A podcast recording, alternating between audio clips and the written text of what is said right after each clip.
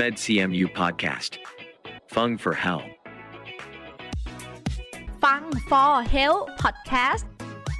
รายการที่จะมาพูดคุยเรื่องราวของสุขภาพ และแบ่งปันประสบการณ์จากแพทย์ผู้เชี่ยวชาญ ในสาขาต่างๆ ของคณะแพทยศาสตร์ มหาวิทยาลัยเชียงใหม่ เพราะสุขภาพที่ดีเริ่มได้จากตัวเรา สวัสดีค่ะ ฟ้าธัญลักษณ์สดสวย นักประชาสัมพันธ์ คณะแพทยศาสตร์ มหาวิทยาลัยเชียงใหม่ค่ะ ขอต้อนรับทุกท่านเข้าสู่ฟัง For Health Podcast รายการที่จะมาพูดคุยเรื่องราวของสุขภาพ และแบ่งปันประสบการณ์จากแพทย์เฉพาะทาง ในสาขาต่างๆ ของคณะแพทยศาสตร์ มหาวิทยาลัยเชียงใหม่ พอดแคสต์นะคะ เป็นอีกช่องทางที่คณะแพทย์มอชอจัดทำขึ้น เพื่อให้ผู้ที่ชื่นชอบในการฟัง และรักในการดูแลสุขภาพ ได้เข้าถึงข้อมูลที่ถูกต้องในการดูแลตัวเอง และคนที่คุณรักค่ะสำหรับเรื่องที่จะมาพูดคุยกันในวันนี้นะคะ เป็นเรื่องของโรคนอนไม่หลับค่ะ คุณผู้ฟังเคยมีอาการนอนหลับยาก นอนแล้วใช้เวลาเกิน 30 นาที 20 นาทีก็ยังนอนไม่หลับนะคะ หรือว่าหลับแล้วตื่นง่ายเกินไปค่ะตีสองตีสามตื่นแล้วแล้วก็จากนั้นอะไม่นอนอีกเลย หรือว่าหลับแล้วฝันเยอะมากทำให้มีอาการหลับหลับตื่นตื่นๆนะคะ คุณภาพการนอนก็จะลดลงถึงขั้นทำให้นอนไม่หลับตลอดทั้งคืนเลยนะคะ ก็จะส่งผลทำให้ช่วงกลางวันเนี่ยรู้สึกมึนงงไม่สดชื่นง่วงนอนอ่อนเพลีย ใครที่กำลังฟังพอดแคสต์ตอนนี้อยู่นะคะ เราจะมาพูดคุยถึงเรื่องนี้กันแหละค่ะ เพราะว่าปัจจุบันนะคะ เรามีการฝังเข็มค่ะ เป็นอีกทางเลือกหนึ่งของคนที่นอนไม่หลับ ในทางการแพทย์แผนจีนเองเนี่ยมองว่าอาการนอนไม่หลับ นอกจากปัจจัยภายนอกที่มากระทบกับอารมณ์แล้วนะคะ อาจเกิดจากแหล่งสารบำรุงร่างกายต่างๆ เนี่ยค่ะ ไม่เพียงพอการหมุนเวียนของเลือดในร่างกายก็ไม่ดีนะคะ และอาจเกิดจากการทำงานของอวัยวะภายในร่างกายที่ไม่สอดคล้องกันค่ะ ซึ่งเราสามารถปรับสมดุลได้ด้วยสมุนไพรหรือการฝังเข็มนั่นเองค่ะ ซึ่งวันนี้นะคะ ผู้ที่จะมาให้ความรู้กับเราท่านนั่งอยู่ตรงนี้กับดิฉันแล้วค่ะ ขอต้อนรับนายแพทย์วีรวัตรมุตตารักษ์ อาจารย์ท่านนะคะ เคยเป็นศัลยแพทย์ ได้ศึกษาและผ่านการอบรมฝังเข็มจากมหาวิทยาลัยแพทย์แผนจีนเซี่ยงไฮ้ค่ะ ปัจจุบันท่านเป็นแพทย์ฝังเข็มจิตอาสา ของมูลนิธิโรงพยาบาลสวนดอก และเป็นผู้ช่วยหัวหน้าศูนย์การแพทย์แผนไทย และการแพทย์ผสมผสานศูนย์ความเป็นเลิศทางการแพทย์ คณะแพทยศาสตร์ มหาวิทยาลัยเชียงใหม่ค่ะ ขอต้อนรับและกล่าวคำว่าสวัสดีค่ะ สวัสดีครับ ค่ะคุณหมอคะอยากให้คุณหมอช่วยเล่าให้พวกเราฟังค่ะว่า ปัจจุบันเนี่ยโรคนอนไม่หลับมันเป็นปัญหาที่น่ากังวลใจแค่ไหน แล้วเกิดขึ้นกับใครได้บ้างคะ วันโรคนอนไม่หลับเป็นปัญหาของคนทั่วโลก ค่ะ จากการศึกษาหลาย ๆ สำนัก พบว่าประมาณ 10-30%ของประชากร ในบางรายงานพบสูงถึง ค่ะ 50%ของประชากรที่เป็นผู้ใหญ่ ในเด็กก็พบได้นะครับยังพบได้โรคนอนไม่หลับ พบได้ 10-20% ในเด็กก็มีนะคะ ครับ ในเด็กน่าแปลกใจมากเลย ในเด็กก็มี ค่ะ พบบ่อยในประชากรผู้สูงอายุในผู้หญิงมากกว่าผู้ชาย น่าแปลกใจนะครับอืมผู้หญิงถ้าจะทำงานเยอะ ผู้หญิงจะมากกว่าผู้ชายด้วยนะคะ และนอกจากนี้ในคนที่มีปัญหาด้านสุขภาพทั้งร่างกายและจิตใจ พบว่าเกิดอาการนอนไม่หลับสูงกว่าคนทั่วไปเยอะเลยนะครับ อาจารย์หมอคะอาการนอนไม่หลับเนี่ยจะเกิดจากปัจจัยอะไรได้บ้าง อยากให้อาจารย์หมอเล่าให้พวกเราฟังค่ะ ก็เยอะนะครับ อันดับต้นๆคือความวิตกกังวล ค่ะ ภาวะซึมเศร้า การดื่มแอลกอฮอล์ อืม ซึ่งประเทศเราดื่มกันเยอะมากนะครับเลยทำให้มีคนนอนไม่หลับเยอะขึ้น ค่ะ นอกจากนี้โรคทางกายอื่นๆ ที่พบบ่อยเป็นสาเหตุนอนไม่หลับได้แก่ผู้ป่วยเป็นเบาหวานไม่น่าเชื่อนะครับ อืม ผู้ป่วยที่มีหัวใจขาดเลือด ผู้ป่วยที่มีโรคต่อมไทรอยด์ผิดปกติ ค่ะ โรคหอบหืด โรคตับและโรคไต ค่ะ ก็เกือบทั้งหมดนะครับ ที่มีกลุ่มโรคประจำตัวนี่ ปัจจัยเหล่านี้ส่งผลทำให้นอนไม่หลับได้ด้วย ใช่ใช่ค ค่ะ รับ ซึ่งกลุ่มนี้เราเรียกว่าเป็น secondary ก็คือทุติยภูมิ ข ค่ะ องการนอนไม่หลับ แต่พวกที่ไม่เป็นโรคประจำตัว และมีอาการนอนไม่หลับ เราเรียกว่าการนอนไม่หลับแบบปฐมภูมิ อืม เราแยก แบ เป็ บ นสองอันนะครับ แบบนี้นั่นเองนะคะ อาจารย์หมอคะแล้วสำหรับการวินิจฉัยอาการนอนไม่หลับฉบับของแพทย์แผนจีนนะคะ ตรงนี้เป็นยังไงบ้างคะ ในมุมมองของแพทย์แผนจีนแล้ว อาการนอนไม่หลับมีสาเหตุหลักๆสามอย่างด้วยกัน ค่ะ อันที่หนึ่งคือเสียความสมดุลระหว่างหยินและหยางของร่างกายนะครับ ค่ะ อันที่สองคือเสียความสมดุลระหว่างชี่ก็คือพลังงานและเลือด ค่ะ และอันที่สามเกิดจากความผิดปกติอวัยวะภายในที่กล่าวแล้ว เช่นเป็นโรคตับโรคไต ค่ะ นะครับ อาจารย์หมอคะยินหยางอย่างแรกเลยค่ะ เป็นยังไงคุณหมอเล่าให้เราฟังหน่อยนะคะ กิจกรรมต่างๆ ที่ในการดำเนินชีวิตประจำวันเนี่ยเป็นหยาง ค่ะ สำหรับหยินเป็นตัวแทนของกลางคืน ม คือเป็นการพักทั้งร่างกายและจิตใจ เพื่อสะสมพลังงาน ซ่อมแซมส่วนที่สึกหรอที่ใช้ในกลางวันนะครับ ค่ะ ให้มีกำลังเพื่อจะใช้ในเวลากลางวันได้ ทีนี้ถ้าอธิบายเกี่ยวกับการนอนนอนหลับหรือการนอนไม่หลับเนี่ย เราก็พบว่าในตอนกลางวันเนี่ยหยางขี้มันจะออกมาภายนอกร่างกายทำให้เราตื่นขึ้นมาก็มีแอคทิวิตี้ต่างๆ นานา แล้วหยางขี้เองเนี่ยจะสูงสุดตอนเที่ยงวัน หยางชี่ ครับ ค่ะ หยางขี้มันมีทั้งในร่างกายและมีในทั้งบรรยากาศมีทั้งทั้งหมดนะครับ อืมแล้วชี่ล่ะคะ คุณหมอคะ ชี่จะเป็นพลังงานที่หมุนเวียนในร่างกาย อืม มีทั้ง ทุกอวัยวะภายในก็จะมีชี่ของเขาเอง ค่ะ ที่ทำงานสอดประสานกันทำให้ร่างกายเกิดความสมดุล ค่ะ ทีนี้พอตกตอนเย็น หยางชี่ก็จะค่อยๆ ลดลงเรื่อย ๆ นะครับ ค่ะ แล้วกลับเข้าไปสู่ภายในร่างกาย แล้วหยางเนี่ยก็กลับเข้าไปสู่ที่หยินเรียกหยางเอนเตอร์หยิน คือหยางเข้าไปสู่หยิน ค่ะ พอเข้าไปสู่หยินเสร็จ ก็ทำให้เกิดการนอนหลับขึ้น ม พอตอนเช้าหยางในร่างกายนะครับ ค่ะ ออกจากหยินมาก็ตื่นมาทำงาน เป็นวัฏจักร ค่ะ ของปกติ ที่อธิบายมาถึงว่าภายในตัวเราเนี่ยมีทั้งหยินและหยาง ค่ะ ถ้าผู้หญิงก็จะมีหยินเยอะหน่อย ผู้ชายก็จะมีหยางเยอะหน่อยก็สังเกตผู้ชายก็โลดโผนแอคทิวิตี้เยอะกว่า ค่ะ ผู้หญิงก็เงียบๆนิดหนึ่ง อันนี้คือในมุมมองของแพทย์แผนจีนนะคะ ใช่ใช่ ค่ะ ทีนี้ ค่ะ เอ่อในกรณีที่หยางแกร่งหรือหยางมากเกิน เช่นมีความร้อนพวกเนี้ยทำให้หยางเข้าไปในหยินยากขึ้น เพราะหยางมันเยอะหยิน ค่ะ มันน้อยใช่ไหม ใช่ค่ะ อ่าที่ที่พูดถึงว่าหยางก็คือความร้อน ค่ะ เช่นกินพวกอาหาร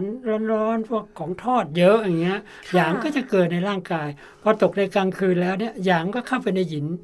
ได้ไม่หมด อื มันก็ตื่นนะครับมันก็เลยทำให้นอนไม่หลับใช่ตั้งแต่แรกเริ่มเลย ค่ะ เพราะว่าหยางมันไม่เข้าไปในหยิน อ๋อ เมื่อไหรหยางเข้าไปในหยินปุ๊บเราก็เกิดอาการง่วงนอนแล้วก็นอนหลับ อืมค่ะ ประมาณนั้น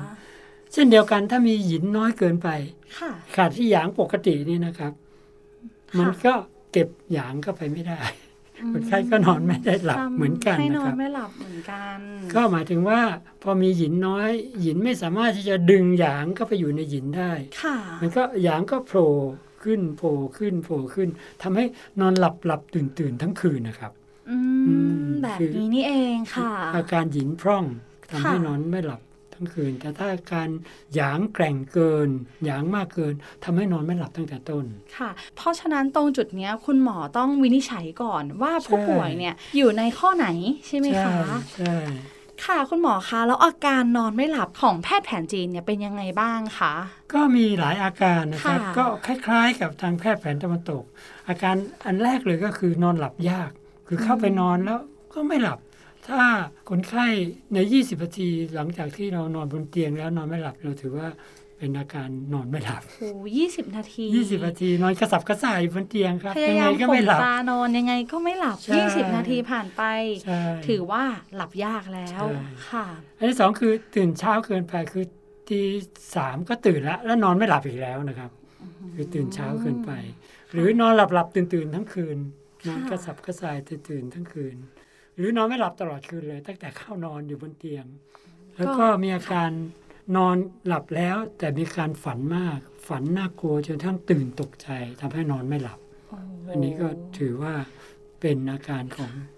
นอนไม่หลับทั้งหมด ค่ะ นะครับ ผู้ฟังก็ต้องสังเกตตัวเองนะคะว่าที่คุณหมอเล่าให้เราฟังมาเนี่ยมีอาการข้อไหนที่เราเข้าหรือบางคนอาจจะบอกว่าเข้าทุกข้อเลยเป็นไปได้นะคะ บางคืนก็อาจจะฝันร้ายฝันทั้งคืนจนนอนไม่ได้ อีกวันหนึ่งมาก็พยายามข่มตาหลับ แล้ว 20 นาทีผ่านไปก็ยังไม่หลับ อาจจะเป็นอาการ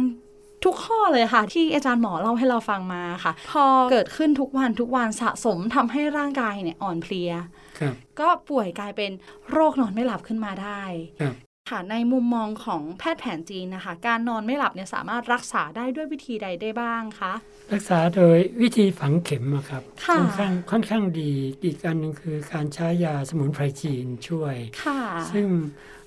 ได้พิสูจน์แล้วว่าการฝังเข็มเนี่ยช่วยให้การนอนหลับได้ดีขึ้น โดยที่ไม่มีฤทธิ์ข้างเคียงเหมือนกับรับประทานยานอนหลับ อืม ซึ่งการทานยานอนหลับในระยะยาวก็มีการติดยาต้องเพิ่มขนาดยาขึ้น ค่ะ แล้วทำให้เกิดอาการในตอนกลางวันไม่แจ่มใสไม่สดชื่นนะครับ การรักษาโดยการฝังเข็มในแบบฉบับของแพทย์แผนจีน ก็มีผลการวิจัยรองรับด้วยใช่ไหมคะ ใช่ครับ ค่ะผลการวิจัยกล่าวว่ายังไงบ้างคะ จริงๆในการฝังเข็มเพื่อรักษาโรคนอนไม่หลับนี้ก็ก็เป็นมาหลายปีแล้ว ค่ะ มีมีมานานแล้วนะครับที่ ค่ะ ประเทศจีนเอง แต่ว่าทางฝั่งตะวันตกหลังจากได้รับวิธีฝังเข็มจากประเทศจีนไปแล้ว ก็เอาไปศึกษาต่อ แล้วก็มีการวิจัยหลาย ๆ สถาบัน ก็พบว่าการฝังเข็ม ช่วยให้การนอนหลับนี้ประสิทธิภาพที่ดีขึ้น ค่ะ จากปัจจัยหลาย ๆ อย่างด้วยกัน เช่น การเพิ่มการหลั่งฮอร์โมนเมลาโทนินในร่างกาย ค่ะ ซึ่งเราทราบดีว่าฮอร์โมนเมลาโทนินเนี่ยช่วยในการนอนหลับได้ อืม นอกจากนั้นการฝังเข็มช่วยกระตุ้นเอนโดรฟิน ค่ะ ในร่างกาย ซึ่งเป็นสารคล้ายๆมอร์ฟีนทำให้ผ่อนคลายแล้วก็การหลับดีขึ้น การฝังเข็มยังเพิ่มไนตริกแอดออกไนตริกออกไซด์ ะ ซึ่งช่วยสมองทำงานเป็นปกติ ซึ่งได้พูดแต่แรกแล้วว่า ความวิตกกังวลทำให้เป็นสาเหตุนอนไม่หลับ ค่ะ เอนโดรฟินนี้จะทำให้ผ่อนคลาย อืม คลายความวิตกกังวลทำให้นอนหลับดีขึ้น เพิ่มเลือดไปเลี้ยงสมอง อันนี้เรารู้มานานแล้วครับ ค่ะ อีกอันหนึ่งก็คือลด activity ของ sympathetic nervous system sympathetic nervous system นี้เป็นระบบประสาทที่ใช้ในการต่อสู้กับสิ่งเร้าต่างๆอะครับ ค่ะ พอถ้ามีเกินไปเนี่ยมันจะทำให้ร่างกายตื่นเต้นนอนไม่หลับนะครับ โอ้ ที่เข็มเนี่ยไปหยุดอาการตื่นเต้นผ่อนคลาย ค่ะ ทำให้เกิดการ relaxation ทำให้นอนหลับได้ดีขึ้น และสุดท้ายที่ฮือฮากันมากตอนนี้คือสามารถปรับสมดุลของสารเคมีในสมอง ที่เกี่ยวกับอารมณ์ต่างๆได้ เช่นเซโรโทนิน โดปามีน นอร์ดรีนาลีน กาบา และนิวโรแปปไตด์ไว ค่ะ ซึ่งกลุ่มนี้เองที่เป็นสาเหตุของโรคจิตโรคประสาท อืม ในช่วงหลังๆ ก็จะมีการฝังเข็มรักษาโรคจิตโรคประสาทด้วย ค่ะ ครับ เพราะฉะนั้นก็คือคุณหมอกำลังเล่าให้เราฟังตอนเนี้ยเราคิดว่าตัวเองอ่ะมีกลุ่มอาการเข้าทุกข้อเลยค่ะ นอนไม่หลับติดต่อกันมานานเลยแล้วก็อาจจะมีการรักษาแบบแพทย์แผนปัจจุบันก็คือการทานยา ครับ บางคนก็รู้สึกกินมาในระยะหนึ่งแล้วอย่างเงี้ยค่ะ อยากจะปรับเปลี่ยนตัวเองมา ใช้การรักษาแบบแพทย์แผนจีนด้วยร่วมกันได้ไหมคะ ได้เลยครับก็มีผลงานวิจัยค่อนข้างเยอะว่าคนไข้ที่ทานยานอนหลับมานานๆ แล้วมีอาการติดยาแล้วก็ดื้อยาต้องเพิ่มยาขึ้นเรื่อย ค่ะ ๆ ก็เลยเปลี่ยนว่าเป็นกินยานอนหลับขนาดน้อยร่วมกับวิธีฝังเข็ม ปรากฏว่าได้ผลดี ฝังเข็มนี่ช่วยเสริมฤทธิ์ของยานอนหลับให้ได้ดีขึ้นนะครับ ค่ะ แล้วก็มีการศึกษาหลายอันที่เปรียบเทียบกันระหว่างการยานอนหลับกับการฝังเข็ม ก็เพราะว่าการฝังเข็มนี้ช่วยให้การนอนหลับได้ดีขึ้น โดยที่ไม่ต้องทานยานะครับ ค่ะงั้นเพราะฉะนั้นผู้ฟังหลายท่านที่อาจจะมีอาการตามที่คุณหมอบอก แต่ยังไม่ได้เข้าสู่กระบวนของการรักษาหรือการพบแพทย์เลย อาจจะซื้อยามากินเองเนี่ยน่ากลัวเหมือนกันนะคะ ก็ส่วนใหญ่ก็เป็นยาที่ควบคุมอะครับ อ๋อ แต่ก็ยังมีลักลอบขายอยู่เรื่อย อ๋อ แล้วก็พบว่าคนที่ติดยานอนหลับนี้ค่อนข้างเยอะมาก ในประเทศไทยเองโดยกรมสุขกรมสุขภาพจิตเคยสำรวจแล้ว มีคนไทยที่มีอาการนอนไม่หลับถึง 19 ล้านคนนะครับ โอ้โห ไม่น่าเชื่อ 19 ล้านคน ครับ จำนวนเยอะมากเลยนะ ครั คะ บ ถ้าพูดถึงหลายคนที่เข้าสู่การรักษาเนี่ยก็ไม่น่าห่วงเท่าไหร่ แต่สำหรับท่านไหนที่มีอาการเหล่านี้แต่ยังไม่ได้รับการรักษาจะส่งผลยังไงกับตัวเขาบ้างคะคุณหมอคะ เอ่อยานอนหลับเองเนี่ยทำให้ไปกดระบบเส้นประสาทของสมองนะครับ ค่ะ ทำให้หลับได้ แต่ว่าตัวฤทธิ์ของยานอนหลับเองนี่มันทำให้กล้ามเนื้อมันอ่อนเพลียไม่ค่อยมีแรง และสมองความคิดความอ่านมันก็จะช้าไปอะครับ ค่ะ เพราะมันไปกดการทำงานของสมองเกือบทั้งหมดในกินระยะยาวคนไข้ก็จะอ่อนเพลียแล้วก็ติดยาต้องเพิ่มขึ้นเรื่อย ๆ การทำงานประสิทธิภาพในการทำงานก็จะค่อยๆเสียไปอะครับ ค่ะ เพ เพราะฉะนั้นเนี่ยคะคุณหมอเลยพูดให้เราฟังว่า เลยจำเป็นในการที่ใช้ยาเนี่ยต้องอยู่ในการควบคุมของแพทย์ ครับ ค่ะ การที่ลักลอบแอบซื้อเองอะไรอย่างเงี้ยค่ะ อาจทำให้ส่งผลอันตรายต่อร่างกายมากขึ้น ในระยะ เรื่อยๆ ใน ยาวครับ ระยะยาวเรื่อยๆ นะ ครั คะ บ คุณผู้ฟังท่านไหนที่เอ่ออยากจะเข้ามาทำการรักษาโดยการฝังเข็มค่ะ คุณหมอเราสามารถไปได้ที่ศูนย์เลยหรือเปล่าค่ะ ได้ครับ ในกระบวนการรักษาของแพทย์แผนจีนแล้ว ค่ะ นะครับ เราก็จะมี 3 ขั้นตอน ขั้นตอนทีหนึ่1 คือเราซักประวัติเบื้องต้นข ค่ะ องอาการนอนไม่หลับ และอาการอื่นๆร่วมด้วยนะครับ เช่นอาการอ่อนเพลียเหงื่อออกตอนกลางคืน ท้องผูกปวดเอวปวดเข่า ค่ะ โดยเฉพาะเอ่ออาการนอนไม่หลับที่มันเกี่ยวข้องกับการทำงานในตอนกลางวัน บางคนก็ชอบหลงลืม บางคนก็งีบหลับกลางวัน อันเนี้ยเราถือว่าเป็นกลุ่มของนอนไม่หลับทั้งหมดนะครับ เพราะว่าตอนกลางคืนเนี่ยพักผ่อนไม่เพียงพอ ก็เลยส่งผลมาถึงตอนกลางวัน ครับ อย่างที่อาจารย์หมอกล่าวให้เราฟังนั่นเองนะคะ ครับ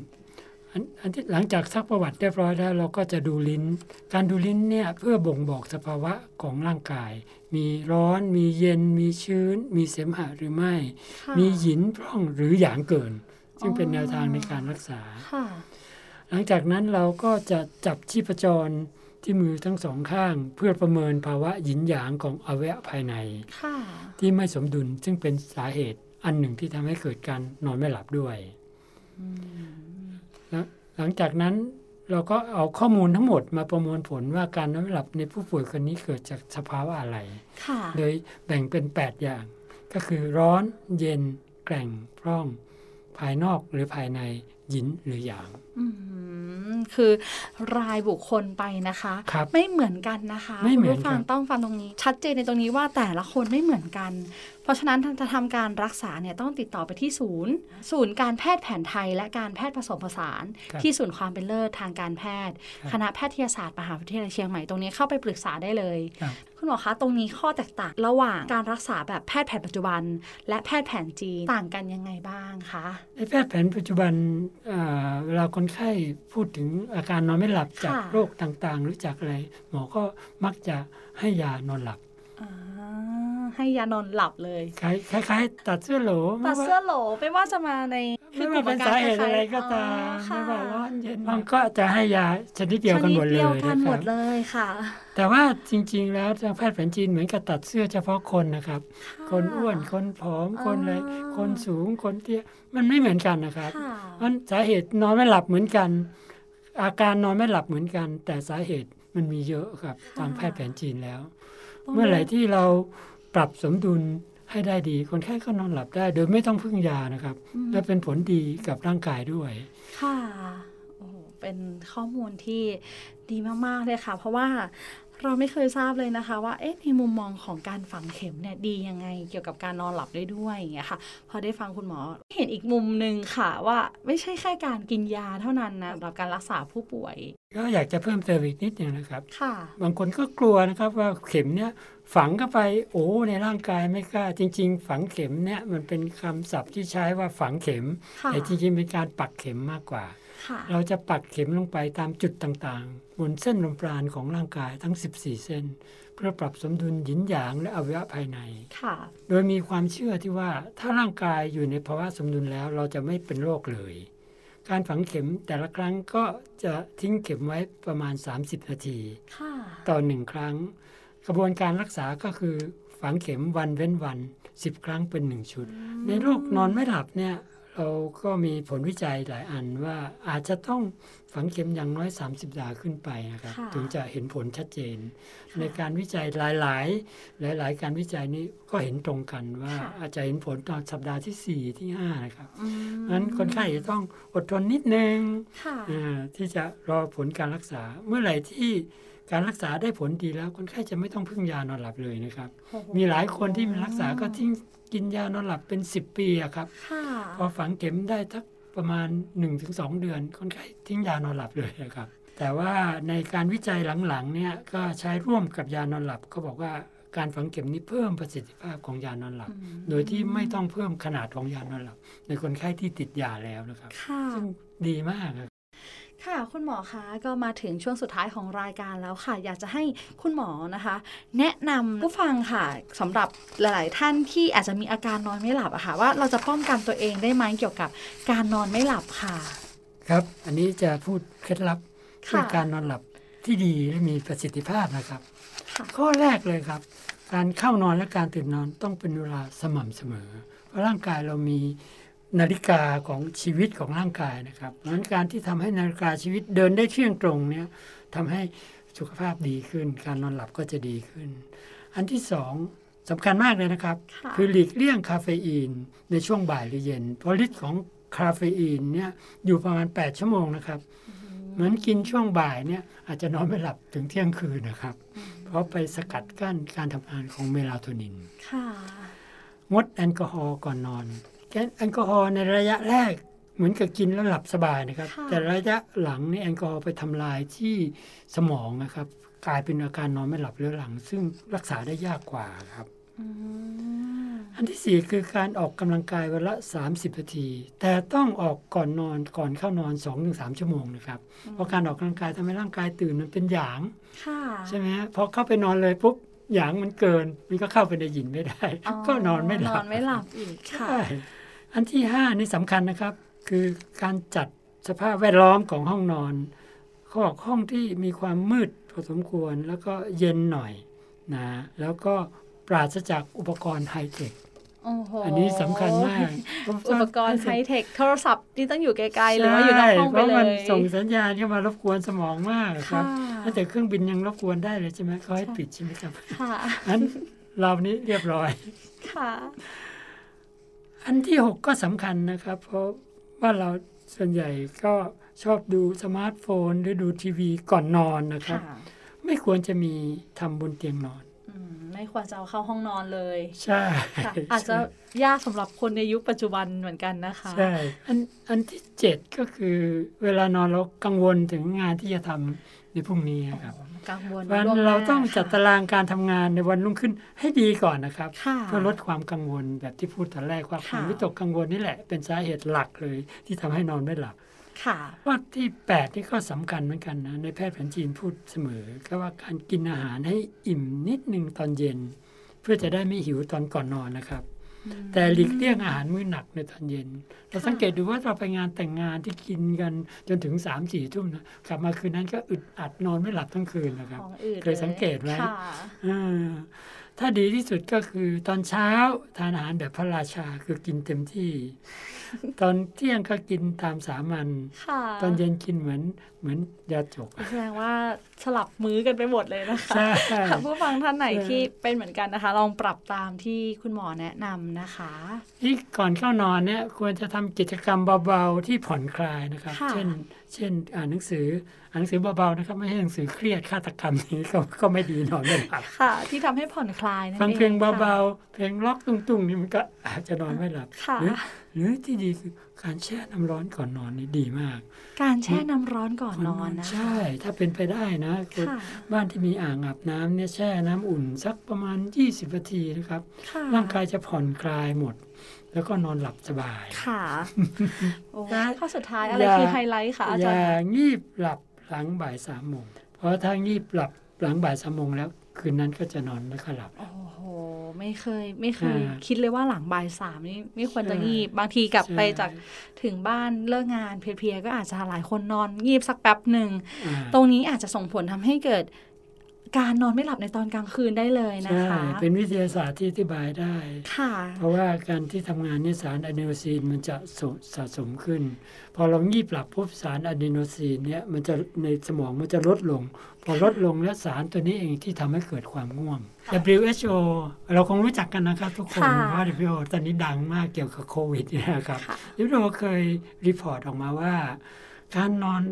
หลับที่มีประสิทธิภาพเนี่ยมีผลต่อสุขภาพของร่างกาย มากกว่ามากกว่าหรือเท่าเทียมกับการที่เราออกกำลังกายทานอาหารที่มีประโยชน์หาหายใจอากาศที่ดีครับ ค่ะ เขายกตัวอย่างว่าการอดอาหาร 3 วัน สุขภาพที่เสียไม่เท่ากับอดนอนหนึ่งคืนนะครับ โอ้โห น่าแปลกใจไหม โอ้ ค่ะ อ่าท่านอดนอนหรือการนอนไม่หลับหรือนอนไม่สุขภาพเนี่ยมันเป็น